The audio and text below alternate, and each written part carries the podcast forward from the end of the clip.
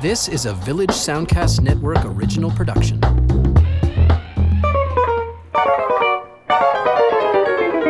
Hi, and welcome to Lends Me Your Ears, the podcast that takes a look at new films in theaters and then connects them to films from days gone by and new to you classics. My name is Stephen Cook, and I'm an arts reporter here in Halifax with the Chronicle Herald. My name is Carsten Knox. I'm a film writer. I've got a blog. It's called Flaw in the Iris, and you can find it at halifaxbloggers.ca. And today we're taking a look at those men, women, and kids in tights. Incredibles 2 are back from Pixar, and they're up to uh, more hijinks and more adventures, and we'll have more on them right after this.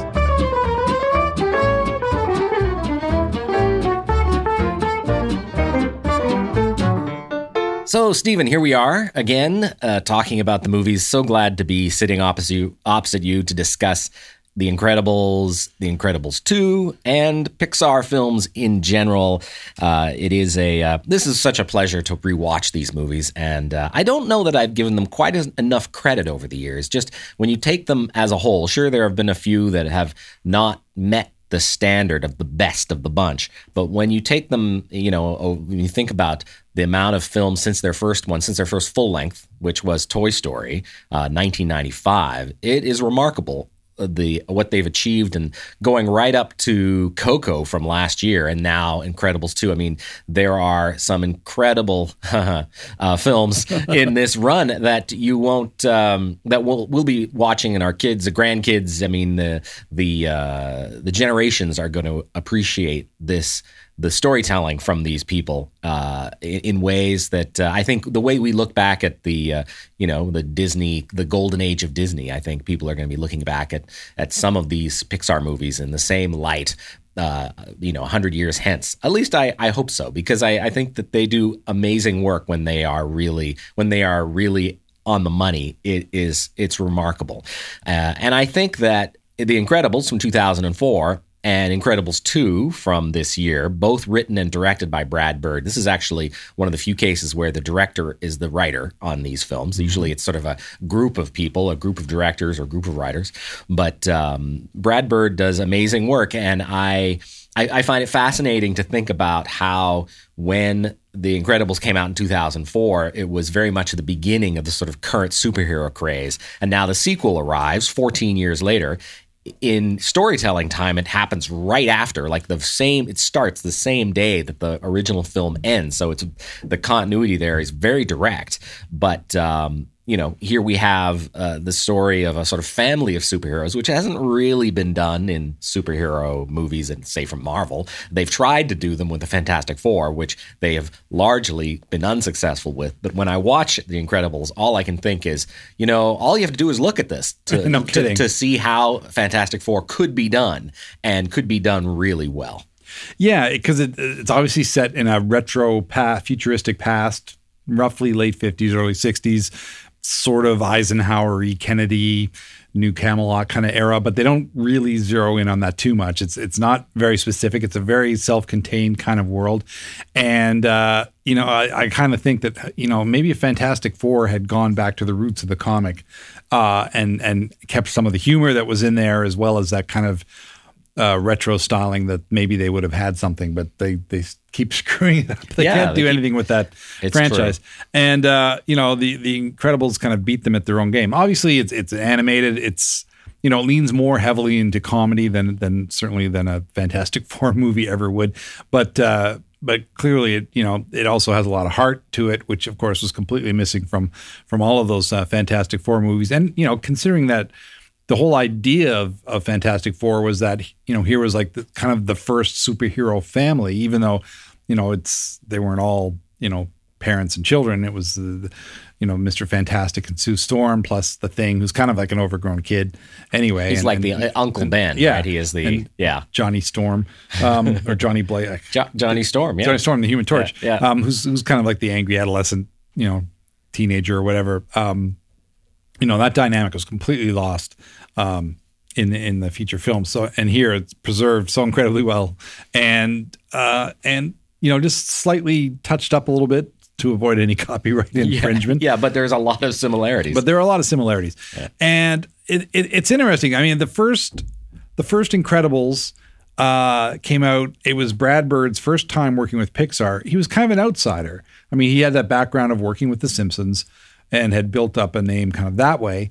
Uh, but it was interesting that he was, you know, not somebody from the inside. I always kind of wonder what it was like because I remember reading stories at the time uh, because it was kind of the team that had been that had been groomed by by Lasseter, John Lasseter, the founder of Pixar or co-founder, um, who'd been grooming this team of writers and directors and and so on to kind of take on these these films, and then they bring in this guy from the outside to do something that was quite unlike anything they'd done up to that time. You know, to do something that that leaned heavily on kind of outside influences in a way that maybe the previous films hadn't so much.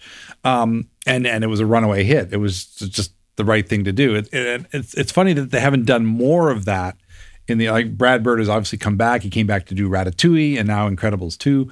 Um, but aside from him, it's been mostly this kind of self-contained universe over there at Pixar. And obviously, there have been some power struggles, and and, and Lasseter, of course, is on the outs after some uh, some some inappropriate behavior on his part, and and uh, it's. It, it, I'm curious to see where the company's headed from here on in. Obviously, Incredibles 2 is a good sign that uh, the next generation of, of, Pixar people will will, will have uh, something strong to go on. Coco as well, I think, is a is a good indicator.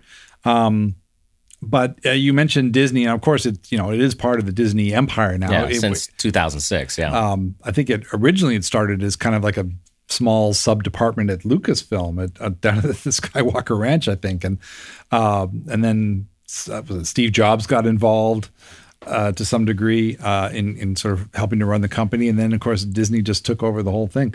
Um, those uh, those early shorts, of course, showed the promise of of uh, of what was to be with uh, this company, uh, but you know, and and when the first feature came out with Toy Story, you know, people were saying, "Well, who's going to want to watch a full length computer animated film. I mean, that's just crazy. But of course, that's what people said when Snow White came out. Yeah. Uh, and so, of course, it was a runaway hit. You know, yeah. it was, and it was ri- so well written, and yeah, and they and have act, and acted, and, acted. And, and they have done a really great job in creating these self-contained stories. They haven't been as successful with their sequels, but at the same time, all you have to do is look at Toy Story because Toy Story two and three were both equally well made, if not as good, as maybe even better than the original.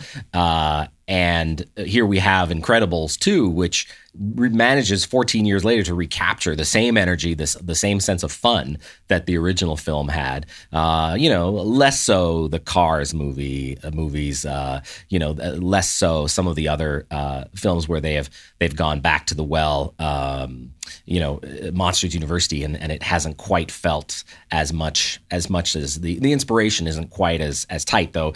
Though you know, as a passable Saturday morning entertainment, I, I mean, I think almost all of their movies are are worth seeing. But it's funny to think that the stuff that they've done that has been like groundbreaking, like the great storytelling in any form, whether it was live action or not, um, is that that bar is so high that when they make something that's just passable, you're kind of like, well, what the hell, Pixar? You know, it's almost like their standards. the standards are so high that you we we are more critical of the ones that aren't uh, awesome even though it's still probably going to be better than your average Ice Age or Shrek movie. Yeah, yeah, yeah. um, the, the, they certainly have their competition. Uh, the, the, it seems like every major studio has aligned themselves with some sort of um, digital animated uh, studio of some sort. But Pixar seems to be the only one of the bunch that really is, and this is why I said it was it was uh, intriguing when you mentioned Disney because you know, if you look at Disney's history, he would build on the success of every film and push things further with each project because things there'd be changes in technology. You know, you look at the shorts and we introduced the multi-plane camera and um, you know new stuff. The xerox machine came in and they made use of that in terms of reproducing cells and things. And uh, and the art started to look more modern and everything. And he was always pushing forward. And like you know he really knew how to build on the strengths of what they'd done previously and take it further. And, and i think pixar is using that model exactly. I mean, if you go back, I mean, Toy Story is still a fun movie, but if you watch it, it looks maybe a little antiseptic, um, maybe a little too clean, a little too barren, a little too. The humans in the film look a little strange. Yeah. Um, yeah. And even to a certain degree in Toy Story 2, because I just watched that again for the first time in ages. And, you know, but then you compare that to like Ratatouille and how they've figured out a way to make human characters – seem cartoony but also believable at the same time. And Yeah. it, it's it's it's a tough thing. Uh, a lot of studios have not managed to do that in a Right. in, in a believable way. And then uh, the other thing is, that, of course, then Disney, even though they're affiliated, uh, Disney was copying copying their style, and to the point where it's sometimes it's hard to tell them apart. Uh, you know, like is Moana a, Pix, a Pixar film or is it a Disney film? And, you know, like, or Brave is that a Pixar film or a Disney film?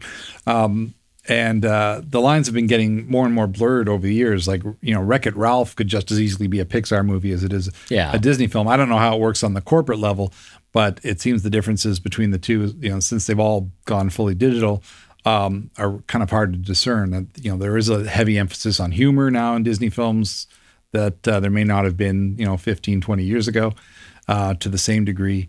And uh, I think overall it's for the better. I mean, I, I think a lot of those Disney films like Tangled and Wreck It Ralph are actually probably, you know, the Pixar has become the tide that lifts all boats, as it were, as far as the, the Disney uh, line goes. Moana is another film. That Yeah, I was a lot think yeah, fun. Moana was pretty great, and it felt as much a musical, like in the standard of the old-fashioned musical animations, uh, which is what I, I think I liked about Moana. Brave, you know, is a Pixar film, and that's one wherein uh, I think her it, it- she's a, the the lead character is a princess, so that's what makes it almost feel like it fits in with the Disney model. But she's so uh, resistant of her role being married off because uh, to make make sure peace between the clans is maintained, and she she absolutely refused to participate in this to the point where there is a contest of the men of the of the the clans to to win her hand, and she takes part in the contest herself in archery and she beats everybody. And then uh, and and there's that. So there's that part of it that feels like okay this could be a disney she could be a disney princess but really she's quite different. And then there's the extraordinary detail in the uh, the visuals which is another thing that that i think identifies a pixar movie especially in the last oh 10 years or so beyond a lot of these other pretenders is like uh, just the look of her hair uh, the character's hair uh, um, is is just remarkable. Like you could just you just get hypnotized by every like loose strand. It's really really impressive stuff. Uh, but yeah, no, I, I I hear what you're saying. It's interesting the the, the world we arrive in, and um, and and you know to some degree.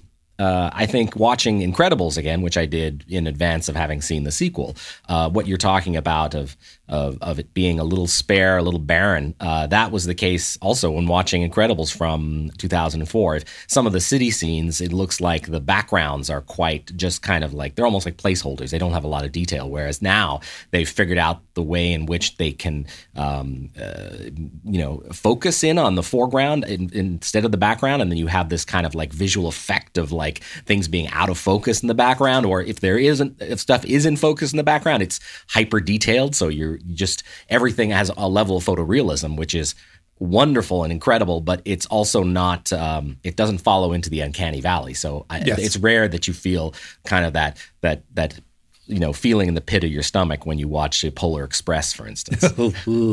Thanks for reminding me. yeah, I don't. uh, Well, yeah, there's, I don't think there's any mocap involved in any of the the Pixar titles, which is another thing that thankfully sets them apart. Um, at least none, none, none that comes to mind anyway. But uh, it, it seems like their cinematic ambitions were pretty high from the start. Um, I mean, you look at their second film, A Bug's Life, um, and you know, the, so their second film out, they're making a, an animated remake of the Seven Samurai slash the Magnificent Seven with bugs, and so uh, right off the bat, they're kind of laying all their cinematic film nerd cards on the table right there, and it's like, you know, for for an audience of kids that won't have a clue who Yul Brynner or uh, Toshiro Mifune are, but you know, here we are um, with this, you know, callback to those those great films, uh, and uh, and doing it remarkably well. But again, you, you know that again that looks like a fairly antiseptic universe compared to what we've got now. Yeah. Um, you know, I, I only looked at clips from A Bug's Life prior to this, but um, you know, it's still entertaining. Still a lot of humor. I love the the the pill bug, the tumbling pill bugs, and you know, there's there's still a lot of great you know jokes. The the ladybug who has the very manly voice and all that kind of stuff. I mean, right. there, there there's a lot of great stuff in it. Um, you know, I always kind of wonder if they'll ever revise these films and give them, you know, do the kind of the George Lucas treatment and gritty them up or something like that and go back. I, I don't think so. I think they, I, but I always kind of wonder like, well, you know, they're, they're digital. They could easily go back and, and, and mess with them and polish them up. update and- them. Sure, sure. I mean, yeah, that's possible. But I, I, don't, I'm not recommending it by the way. I just Yeah. kind of wonder like, you know, what, what is there down the road for, for these films and for this uh, catalog? So. Um, yeah, yeah, I don't know. Uh, but you know, one of the things we talk a lot about the look of the films, but at, at its core, it's the storytelling and the characters that make Yes. these films live and breathe.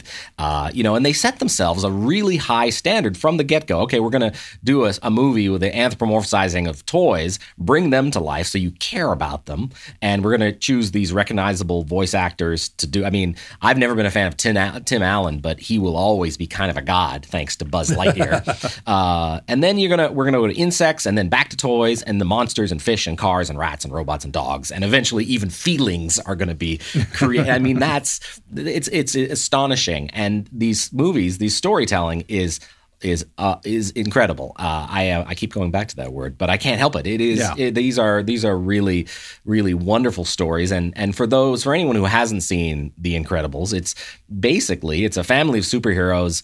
Elastigirl played by Holly Hunter, Mister Incredible played by Craig T. Nelson, who was I mean these this casting is is excellent.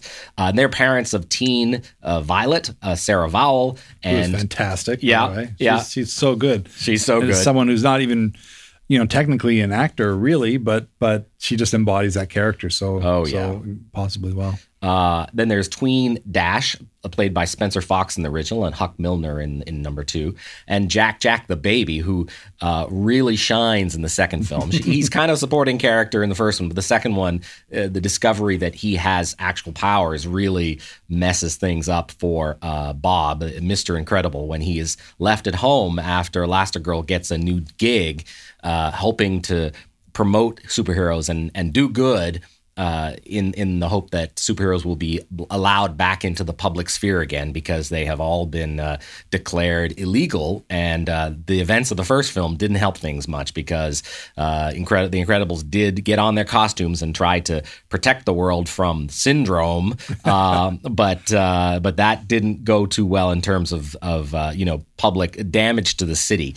And uh, oh, and there's a few other great characters here. We got Frozone, uh, played by Samuel L. Jackson, Bob's good buddy, the super pal. Um, and uh, and then there's Edna Mode, a basically an Edith Head alike, who designs all their costumes and voiced by writer director Brad Bird. Uh, and I love Edna. I think everyone loves Edna. I'd like to see a movie, even a TV series, just about her, like what not to wear with Edna. I think that would be a lot of fun. Yeah, I kind of wish there was more of Edna in Incredibles too, but I, I guess she kind of serves her purpose story wise, and, and and Brad Bird probably didn't want to steal too much of the spotlight away from the other characters, but but that is a real standout character, just and and very much you know looks kind of. Yeah, like Edith Head, or maybe a bit of Ruth Gordon, or something in in a Louise Brooks wig, or something. I don't know how you want to describe her, but definitely a standout comic relief character. But I'm guessing for some people, uh, a little of her goes a long way, I suppose. But I I really enjoy that character, and um, and of course we have uh, the the Deavors, uh, Winston, voiced by Bob Odenkirk, and looking very much like Bob Odenkirk. Uh, Yeah, funny that. it's it's it's interesting that they actually decided to make him look like the guy who's doing the voice to a certain degree, and uh, of course, is a tech magnate who uh, wants to uh, make superheroes great again.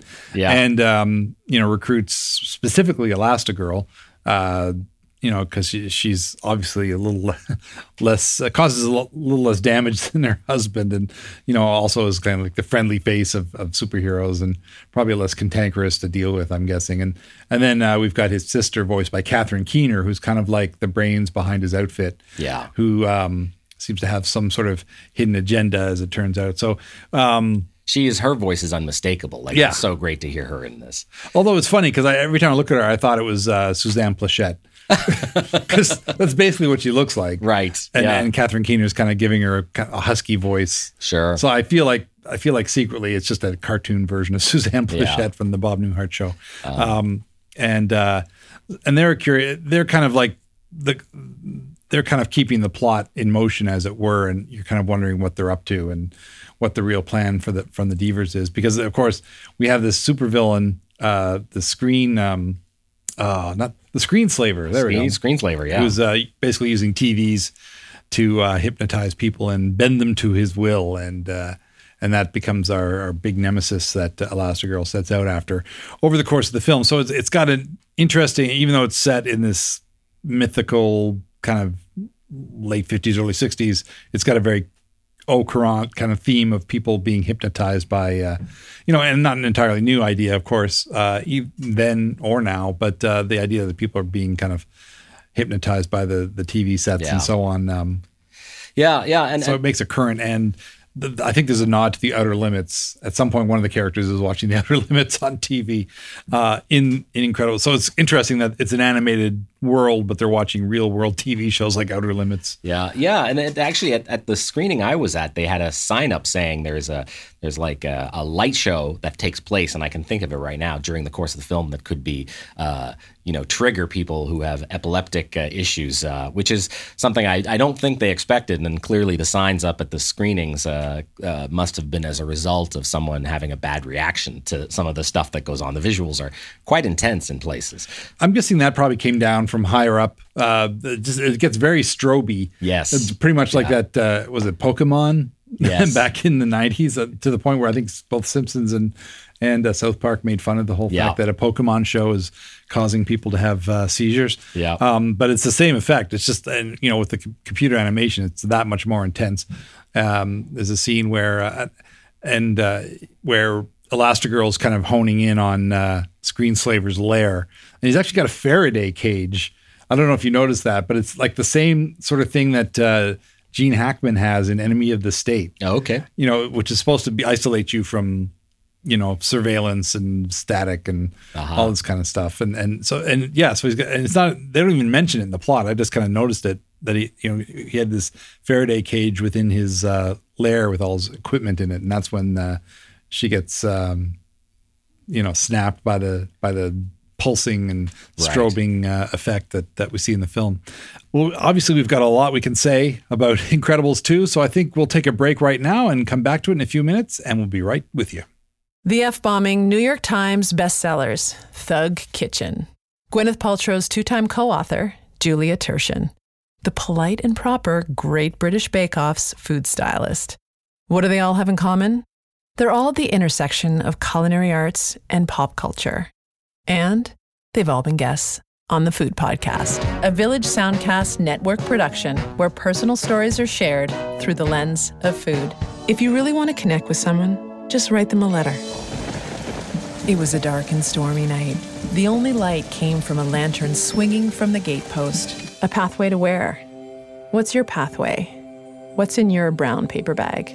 I think for me, it's more about a feeling. Is that when I'm writing about food, I'm really writing about people. It was a springboard to learn about culture, history, and of course, health. As a story, I almost want there to be some internal conflict, even if it is just eggs or French toast. I am the architect of my own health. I decide what direction I go in. I build its foundation with every thought I think and with what I eat. Thanks for listening. I'm Lindsay Cameron Wilson.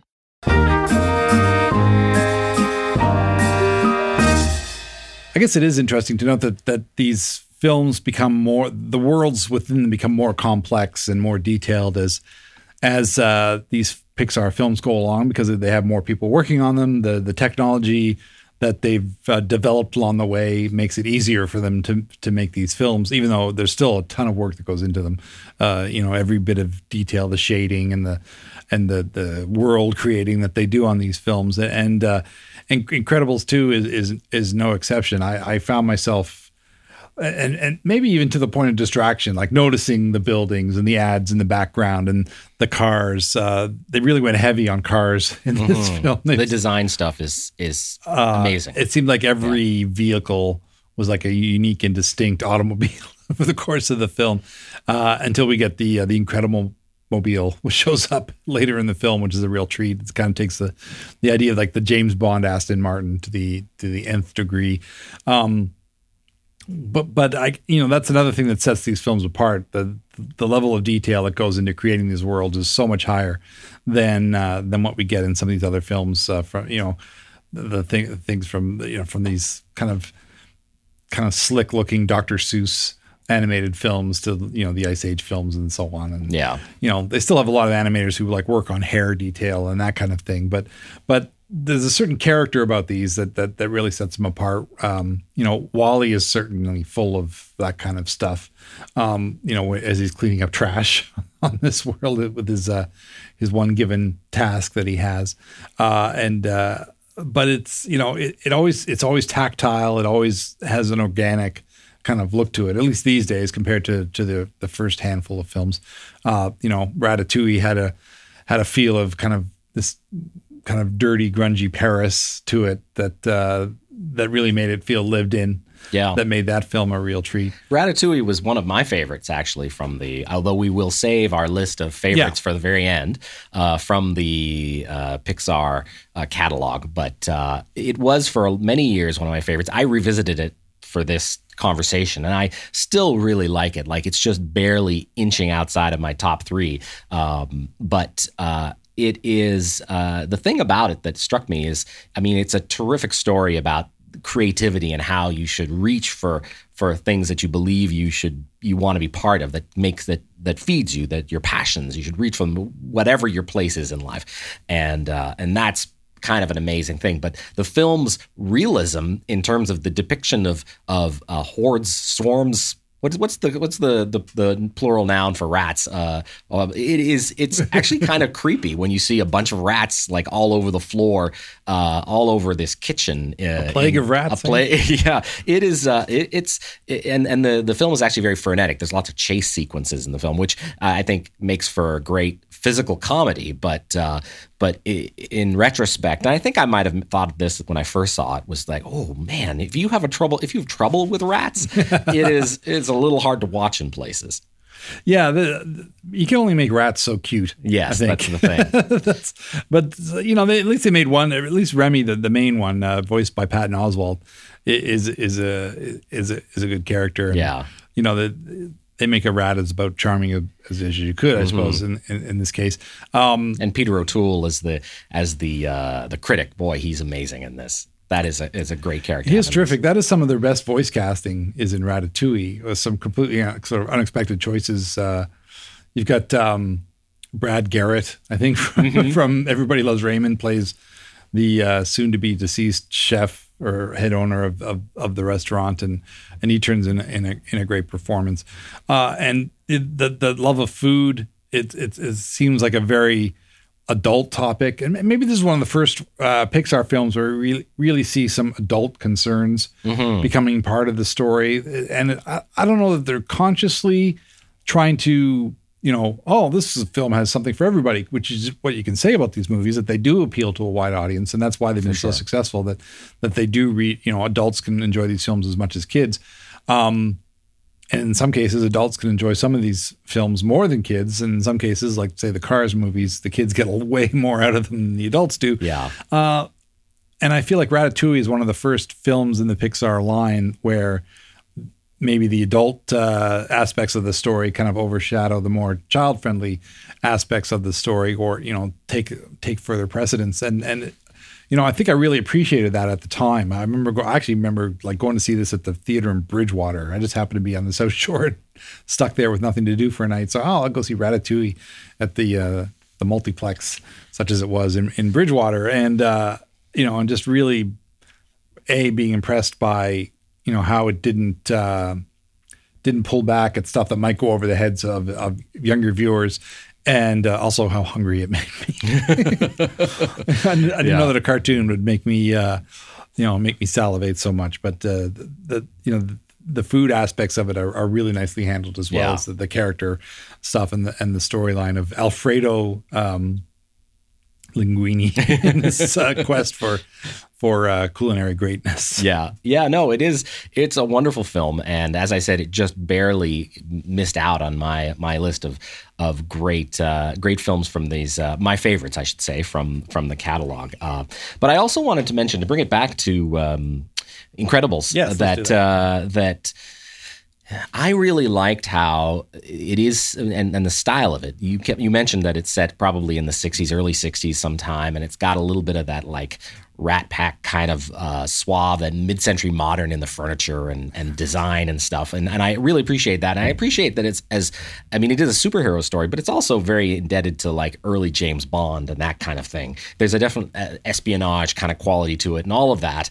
Um, and I love that it feels like this one feels very much like politically set in the heart of the Mad Men generation because they've got this self-conscious play on gender roles with Bob having to stay home with the kids and uh, Elastigirl um, having to uh, to go out and and you know uh, Helen having to uh, earn the bring home the the bacon, uh, and uh, of course his his struggles with that, thinking that he can handle everything because he's Mister Incredible and and he's the he's been the the superhero guy, and and uh, I actually read a few criticisms of that, saying that well you know this felt very uh, it felt antiquated. No, I, I the, pro, the reason that I wasn't bothered by that at all is because I very much recognize that this it's a definite play on the the mores of the era. Yeah, and I, I mean there are parts that do feel like the like you mentioned the screenslaver feels more contemporary, but there's lots of parts that feels like oh we're making we're playing with the way people behaved in the '60s and the, and their values at that time, and uh, and I I think it's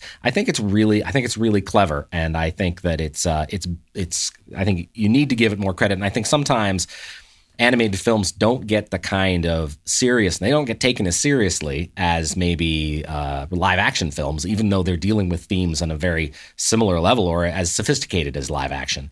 Um, and, and I also wanted to give a shout out in that film, particularly, and I guess in the first Incredibles, to the composer, Michael Giacchino, whose score in the first film was indebted to John Barry. And then that suave style, I think, is in this one, but it's pumped up with a lot of horns, bringing sort of a Henry Mancini element to it. Oh, also, oh, yeah. it's just it's just great fun.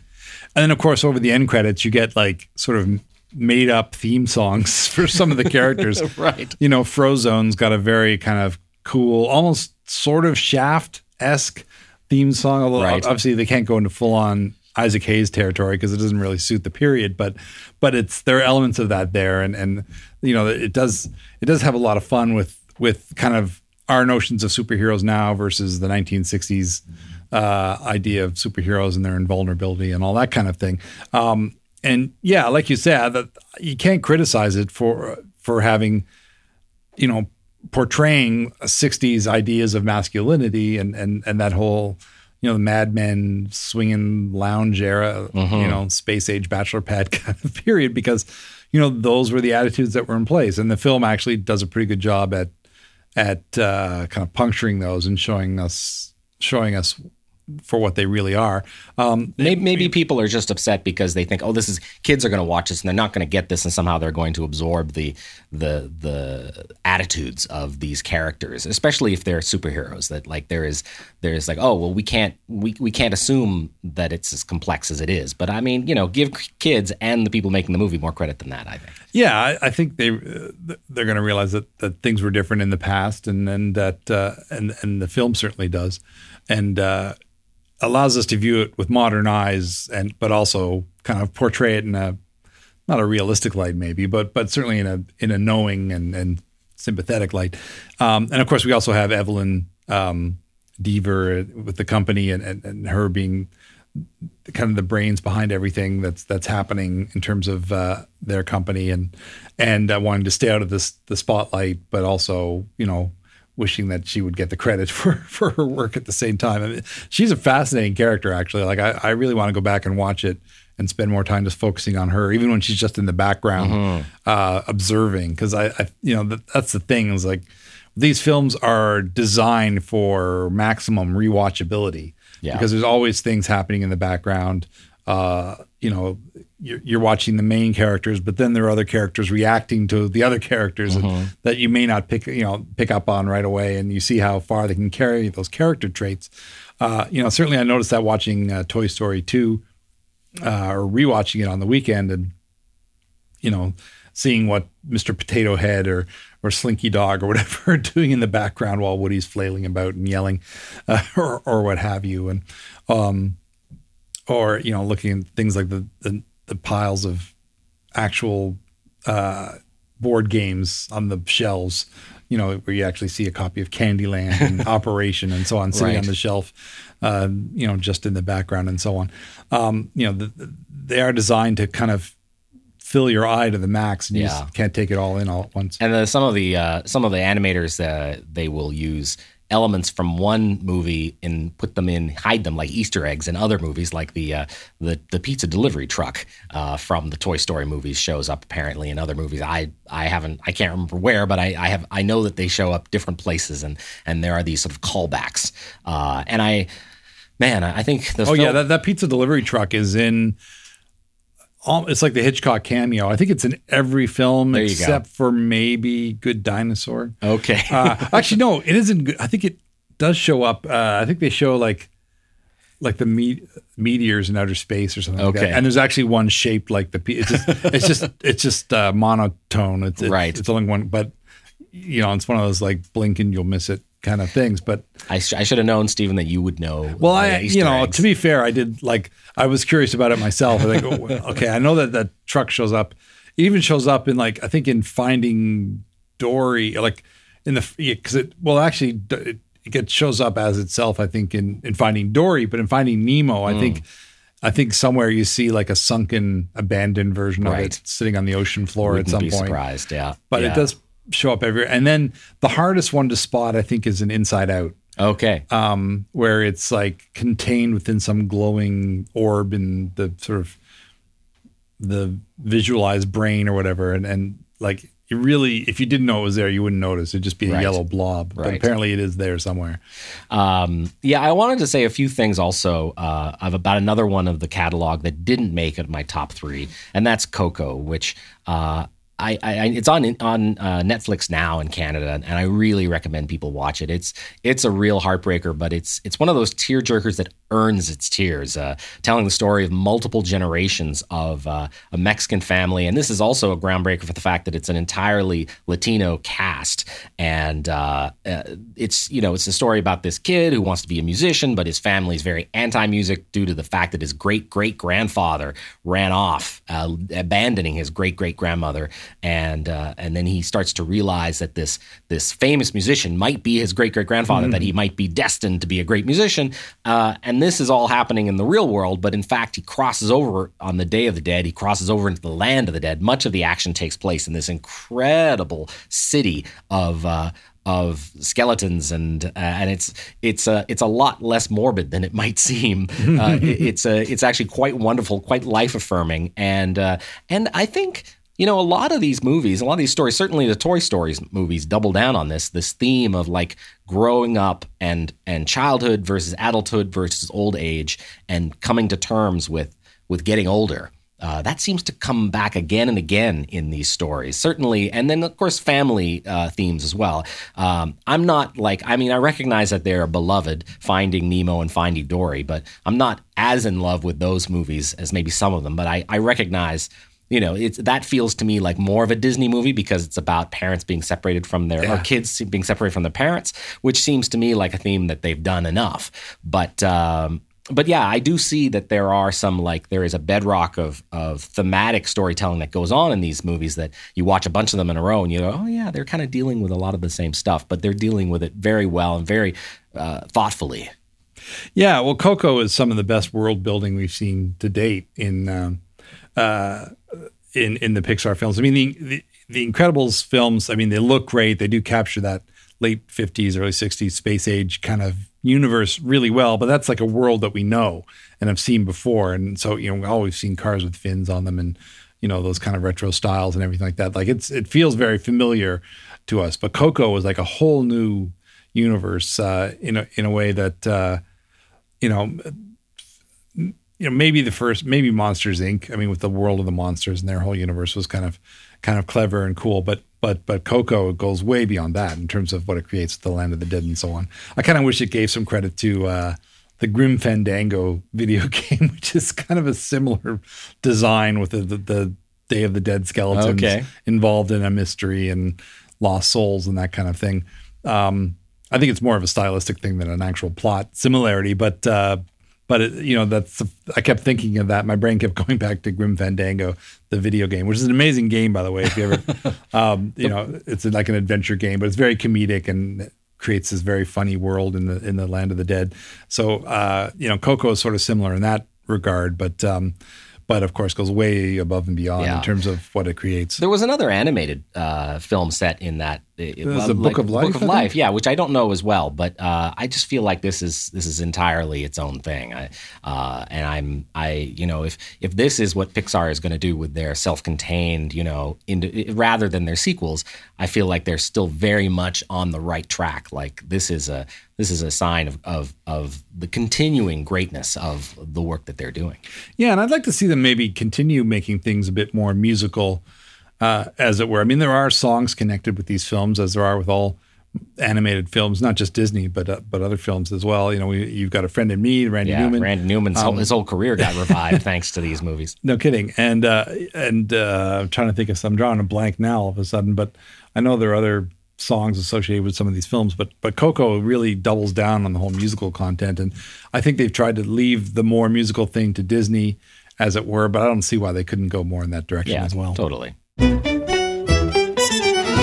All right, so now we get to the portion of the show where we talk about our we sort of put it to ourselves what are what are our three favorite Pixar movies, and uh, I uh, I had of the three that we individually chose, we both chose two of the same ones. So outside of that, we've got uh, one- I've got one and, and you've got one, and uh, but I I really admire the one that you chose that I didn't because it's also amazing. This was a really hard thing to do, actually. I mean, if I had had five, then it would have all been the same, I'm sure. But uh, but anyway, here it is. My my uh, one that I chose that you didn't is Wall E from 2008, directed by Andrew Stanton. This is the wonderful, wonderful story that is almost without dialogue in the first half hour. It's set in a post-apocalyptic world of garbage, and there is this cute little robot whose job it is a garbage droid to compact the garbage that's there and organize it. And um, in his evenings, he he watches an old musical, uh, Hello Dolly, and uh, and then the humans who are all off planet at this point they're living in a cruise liner in space where they don't have to walk anywhere.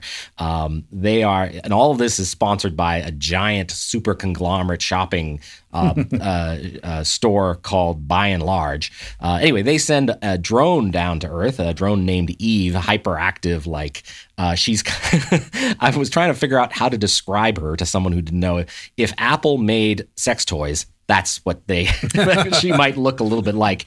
Um, and uh, about halfway point the action shifts between WALL-E and eve on earth and then they go into space and uh, and great stuff happens there. It's it's an incredibly immersive experience. It's really hard sci-fi despite being charming and fun and light. It's also there's a lot of darkness there when you consider this is a genuine post-apocalyptic drama uh, uh, adventure.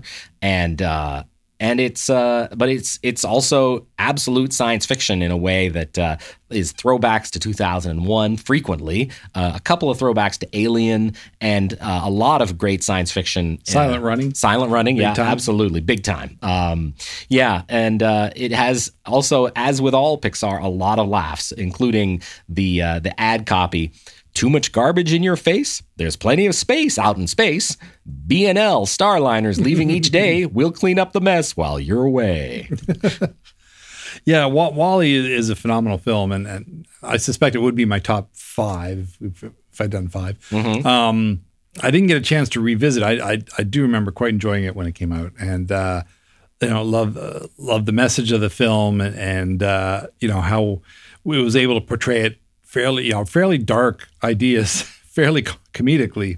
Uh, you know, the very opposite ends of the spectrum, but it somehow does a really great job of uh, of combining those. And uh, you know, you really feel for little WALL-E, you know, on his uh, ongoing mission to, you know, clean up and compact garbage. The the Hello Dolly thing, I, I still find odd. Uh, Of all the movies they could have chosen. you know, of all the, yeah, like you think it being Disney, they could have picked Mary Poppins and saved some copyright money. But I guess, I guess somewhere along the line, either with, you know, with uh, Andrew Sta- Stanton or somebody, you know, had a real affinity for that film and the message of the film, even though it's technically that was like kind of the film that put the nail, last nail in the coffin of the big money studio musical films like Hello Dolly and and uh, Paint Your Wagon and Doctor Doolittle and so on. But uh, but somehow he finds some uh, some uh, solace in in this movie and playing his his VHS copy, I think, Yeah, over yeah. and over again. I'm Yeah. surprised he never did come across a, a Blu-ray or a DVD of it. But um, Yeah, and I don't know if I mentioned Eve's mission on Earth is to find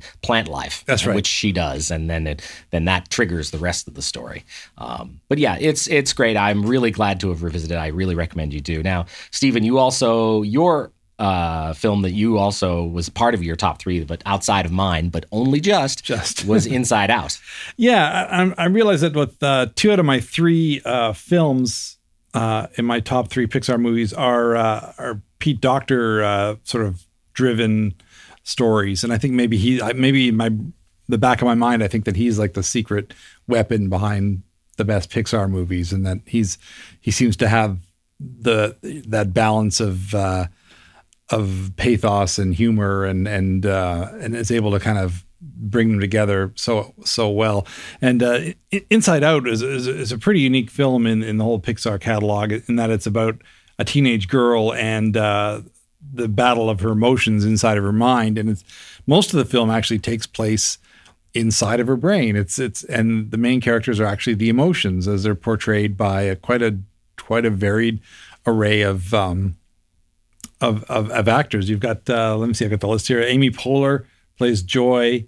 Uh, Phyllis Smith is, is Sadness and plays her as kind of a, a, a kind of a not quite a mopey goth, but but certainly uh, you know plays up the, the kind of blue, gray, Eeyore-ish kind of nature of the character. Richard Kind is uh, is Bing Bong, a character that they encounter inside of her mind. Uh, Lewis Black is Anger, very well chosen. Very well chosen. yeah. Bill Hader is fear. Mindy Kaling is disgust. Um, you know, we have some some fun uh, cameos. Frank Oz and Dave Goelz from uh, from the Muppets uh, show up as uh, the guards of the subconscious. You know, there's there's a lot going on. Of course, we have John Ratzenberger, the uh, the magic charm of Pixar movies, who's who's also like the pizza truck. He seems to appear in every one of these. That's right. His voice is so familiar to me now. I mean, if it wasn't already, thanks to Cheers, but he keeps showing up in, in key roles in all of these movies. Uh, I, and I think that maybe this is the film that will most go over the heads of young viewers. I, you know, I mean, they obviously did a lot of research into psychology and, and the nature of the of the human mind and human emotions, and there's a there's a lot more going on than than most young viewers can comprehend. But I think maybe in a way that this film is for the generation that grew up with Pixar, the ones that were little tots when Toy Story came out. Um, you know, and grew up with these films. And, you know, the, the same way that the classic Disney animated titles are ingrained in our cinematic DNA, the Pixar films are uh, equally ingrained in, in, in a certain generation of viewers. And this film is squarely pitched at, at those, uh, you know, in their maybe their mid to late teens who are, are, are coping with all kinds of anxieties and, and uh, emotional flare ups and, and, and, uh, and pressures that maybe you know didn't exist when we were at that same age that that that are fully in place now. Especially as uh, Riley, our main character, her family's moving, so there's a lot of anxiety about that and about the the fear of of uh, you know a new world and uh, having to make new friends and all that kind of thing. Um, you know, and the instability of their parents' uh, uh, employment status and all that kind of thing. I mean, this, these are very real real world uh, problems that that everyone in the audience is dealing with. So there's there's a lot to um, there's certainly a lot to uh, to uh, sympathize with in this film and to to recognize in ourselves. Uh, and it's you know unlike uh, say in the analogies of Toy Story or Bug's Life or Finding Nemo or what have you. I mean here it's very real. It's it's very much kind of in the real world for for Riley and the stuff that's happening in her brain, while very cartoony and and uh, and also sometimes kind of scary. Um, you know, we can all relate to it. There's a very dreamlike quality to the scenes that take place in the brain, and, and that kind of is what elevates this film uh, visually in a lot of ways. And so I, I feel like it's this is a film that even on third and fourth viewings will reward the viewer with a lot more depth and insight. Not not just because of details of things packed into the picture, but because of what's going on psychologically in the Yeah, film. I think you're right too. It's a it's a very mindful film, you know, and I think Yeah. I think maybe maybe younger viewers could it sort of it takes the abstract and makes makes it concrete in a way that that who knows. I mean, I, I'm I'm no expert on this, but I, I feel like young younger people in in the teens or tweens even might might understand what's going on with them if if as presented through the film. And I, yeah, it's it's a remarkable uh, work, uh, and it's yeah definitely high on our on my list too. Well, even yeah, even young kids understand what feelings are, and Sure. and I think that uh, you know you, you could watch it with a child who's under ten, say, um, but I, I'd say you know maybe supervised viewing. Yeah. So because I, I think a, a kid who's younger than say eleven or twelve that watches uh, Inside Out is definitely gonna have a lot of questions. Yeah. And uh, and and there's some stuff you know like especially with with uh, Bing Bong. Uh, you know, there, there's some, some some not scary, but certainly worrisome stuff that that they're gonna have. Uh, they're gonna wonder about themselves, and then they're gonna require some guidance uh, to get through it all.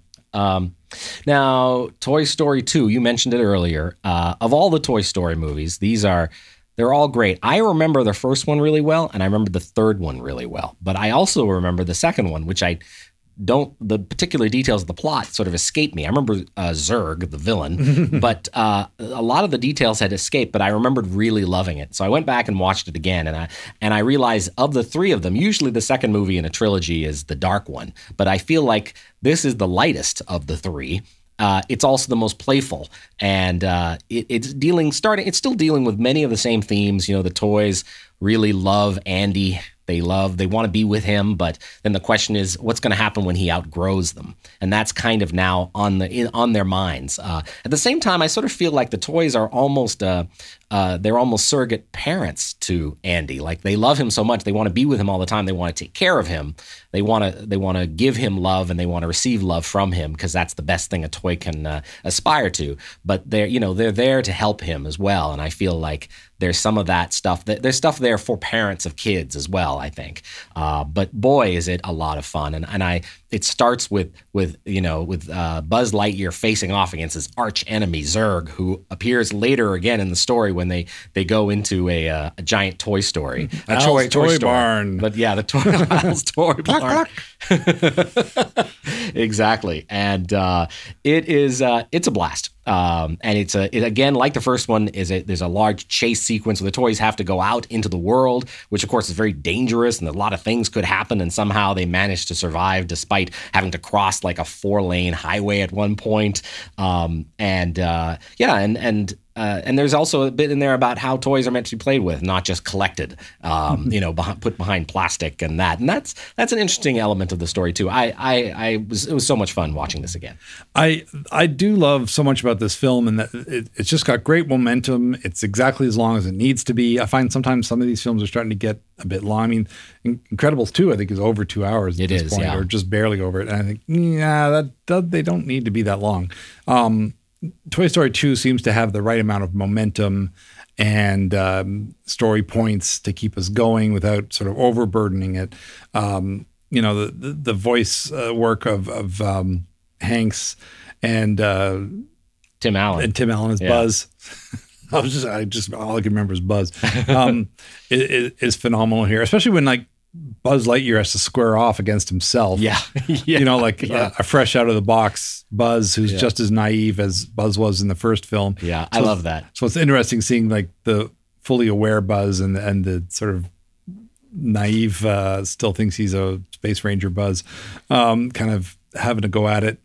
Um, so you know, so there's some clever concepts there. Of course, as somebody who collects stuff, the the whole subplot about Big Al and, and his collection uh, uh, Jones and and the amount of detail that goes in, you know. Again, it's not the important thing in these films, but the, the amount of work and care that goes into creating the world of Woody as a as a kind of howdy doody esque puppet. Because of course we don't Yeah. really know anything about Woody from the first film. No. And then we find out he was basically like a howdy doody character with all kinds of merchandise and toys and, you know, promotional materials even. He's got the giant cardboard stand up for the Woody Cowboy Crunchies cereal and everything like that. He's got Bullseye the horse and Yeah. uh, and the uh, Jessie the cowgirl played by Joan Cusack, who is just terrific, uh, and Stinky Pete the prospector, Stinky Pete, perfectly perfectly voiced by Kelsey Grammer. Uh, you know, sort of a, a Cheers reunion, you might even say in this film. Uh, yeah, and it uh, yeah, it's just it's ah man, I don't even know what more to say other than uh, if you haven't seen it, well, watch all of these movies. All the Toy Story movies are worth seeing. But uh, yeah, this is oh, oh I, I love the tour guide Barbie as well. Yes, she's great. I mean, uh, Cowboy Jess, Cowgirl Jessie is kind of like one of my favorite all-time Pixar characters. You know, she's just you know, she's. Uh, it's interesting. You know, that Stinky Pete is trying to kind of protect her, but he's also you know trying to keep his own agenda on the table, and uh, you know she's got this whole complex world of emotions of, of, you know having been locked up and seeing your old friend after so long and he doesn't know who she is.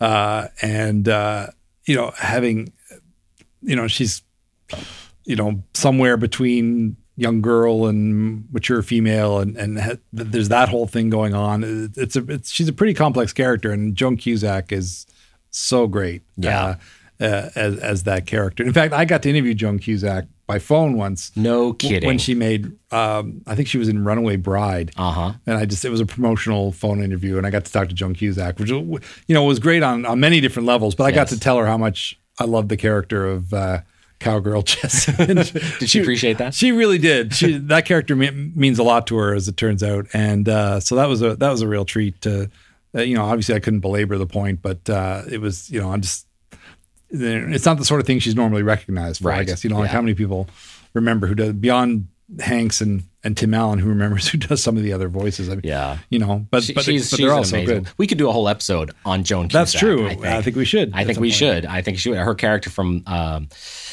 Oh, do, do, do, do, do. yeah. I- Well, let's just save it. We'll save it. Grosse Pointe Blank. yes, Grosse Pointe Blank. Yes, there's one for sure. But no, there's there's many, there's many more to talk about with Joan Cusack. We'll save it for that episode. Uh, but we need to wrap up soon because we're running out of time, and we got one more film on our list, which is Up from 2009. Pete Docter again with Bob Peterson, and it's legendary for its opening 10 minutes or so, where we meet Carl and Ellie, two kids who idolize an adventurer named Charles Muntz, Muntz, voiced by Christopher Plummer. And in those 10 minutes, Carl and Ellie grow up and grow old, and Ellie dies, and it's just, it's lovely and amazing and heartbreaking. And then the rest of the movie begins, which is Carl alone, um, and he ha- has this dream of going to this place called Paradise Falls, the last known uh, where place where Charles Muntz might have disappeared, and and uh, he doesn't doesn't count on a Boy Scout showing up. He doesn't count on a talking dog or dogs that can fly World War One airplanes or a giant prehistoric bird named Kevin. This is this is the Raiders of the Lost Ark of Pixar films. I think if if you know if Indy was a senior citizen, and um, you know it is it is wonderful and unpredictable and very funny, and somehow also about aging and grief and how we don't always live out all our dreams, but maybe that's okay. Oh yeah, the stuff with Carl and Ellie at the start is rips my heart. I just thinking about it now, I'm getting misty eyed, and, and yeah, it also doesn't help that like Ellie is kind of drawn and resembles my own partner uh, quite a bit in the film, and I know she's going to listen to this uh, at some point. But but that you know that really struck me when I was watching the film. You know, I felt like maybe I was watching my own life flash before my eyes while watching the opening scenes and up. Uh, but that you know anybody who sees that film is, is you know you get your heart ripped out uh, in the first uh, 10 15 minutes. And then and then it's all and let's keep going with this story. You know it's it's it's, it's almost like it has its own short uh, before uh, before the feature as it were. Totally. Ed, Ed, Ed Asner is perfect as, as Carl. He is. um, nobody plays a grumpy pants better than Ed Asner. And and and every uh, it seems like every the, the interesting about thing about this film most of the pixar films have a pr- fairly conventional arc. I mean obviously they're they're filled with great characters and great stories but the, the story arcs are fairly conventional and and you kind of have a rough idea of where things are going to go. Um, you know obviously there are going to be twists and turns but but you know you kind of know where you're going and how you're going to get there. Up i think is completely unique in that it you don't like it keeps throwing completely left turns at you pretty much every step along the way. Yeah. like like you know the, the the characters don't necessarily all fit together. It's it's like let's just throw everything at the wall and see if it sticks. And amazingly, it all works. Um, you know, oh, a talking dog. Oh, a Boy Scout. Oh, we're gonna go to this place that is essentially borrowed from the old silent version of the Lost World. Um, you know, if you go back and watch it, it's because it's set on a plateau, uh, just like the one in Up. Um, and the, the bird and uh, it you know just it just piles on one unexpected detail after another. And i think maybe that's why it, you know aside from the just the emotional content which is so uh so intense but but the just the unexpected nature of it it's it's it's like a you know it's like a K-tel record of one weird thing that doesn't fit after one, one another but somehow the the whole becomes greater than the sum of its parts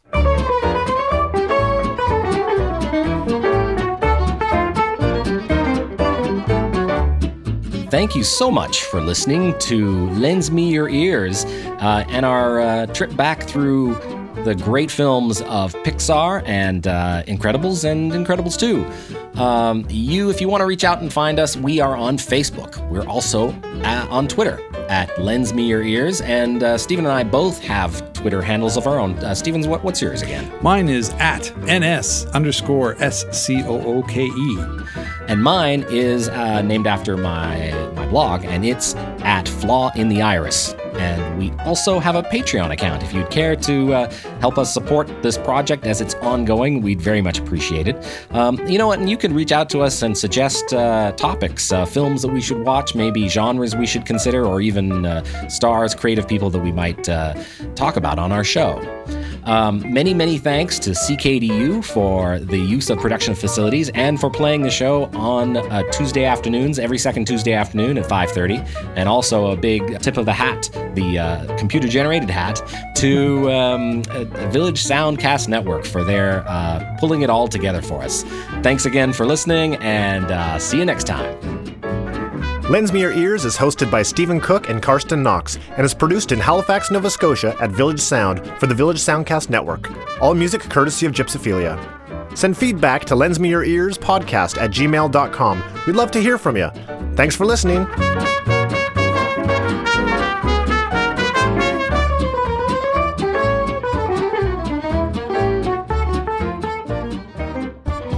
This was a Village Soundcast Network original production.